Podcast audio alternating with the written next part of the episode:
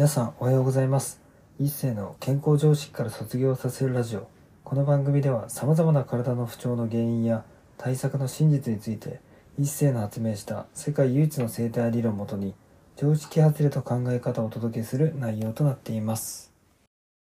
本日も最後まで聞いていただきありがとうございました。もし面白かったらラジオの登録とコメントなどもいただけるとすごく励みになります。お知り合いの方にもこのラジオを紹介していただけるとすごく嬉しいです。皆さんにとって健康で楽しい一日になりますように。本日のテーマはできないと思う脳できるとしか思わない体についてお話していきたいと思います。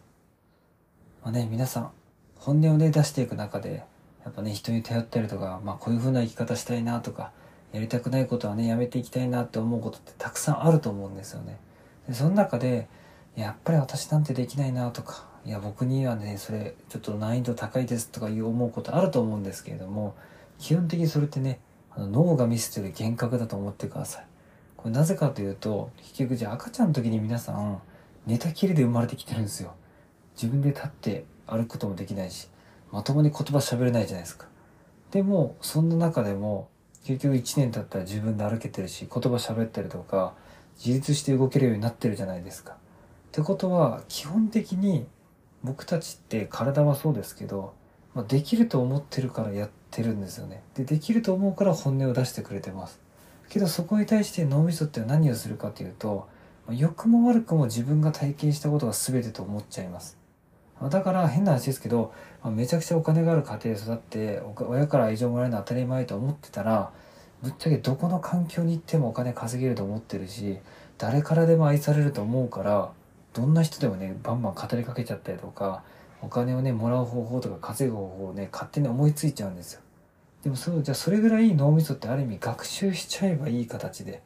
まあ自分のね生き方ってめちゃくちゃ楽になるんですけどじゃあ悪い方向で学習しちゃうとせっかくね体が本音を出してこすって楽になってるのに脳みそだけはねいや体は今楽になってるけどいや今まであなたこうやってうまくいかなかったんだから今回もうまくいかないよって感じで脳みそがね抑え込もうとしてくるんですよ。でそれに対して本当に自分の体の本音に従って生きていけばあのうまくいかないことなんて基本的にないんですよ。体がね本音で思ってることは必ずうまくいくのででそれを叶えられないと思ってるのは脳みその今までの経験だけの話です。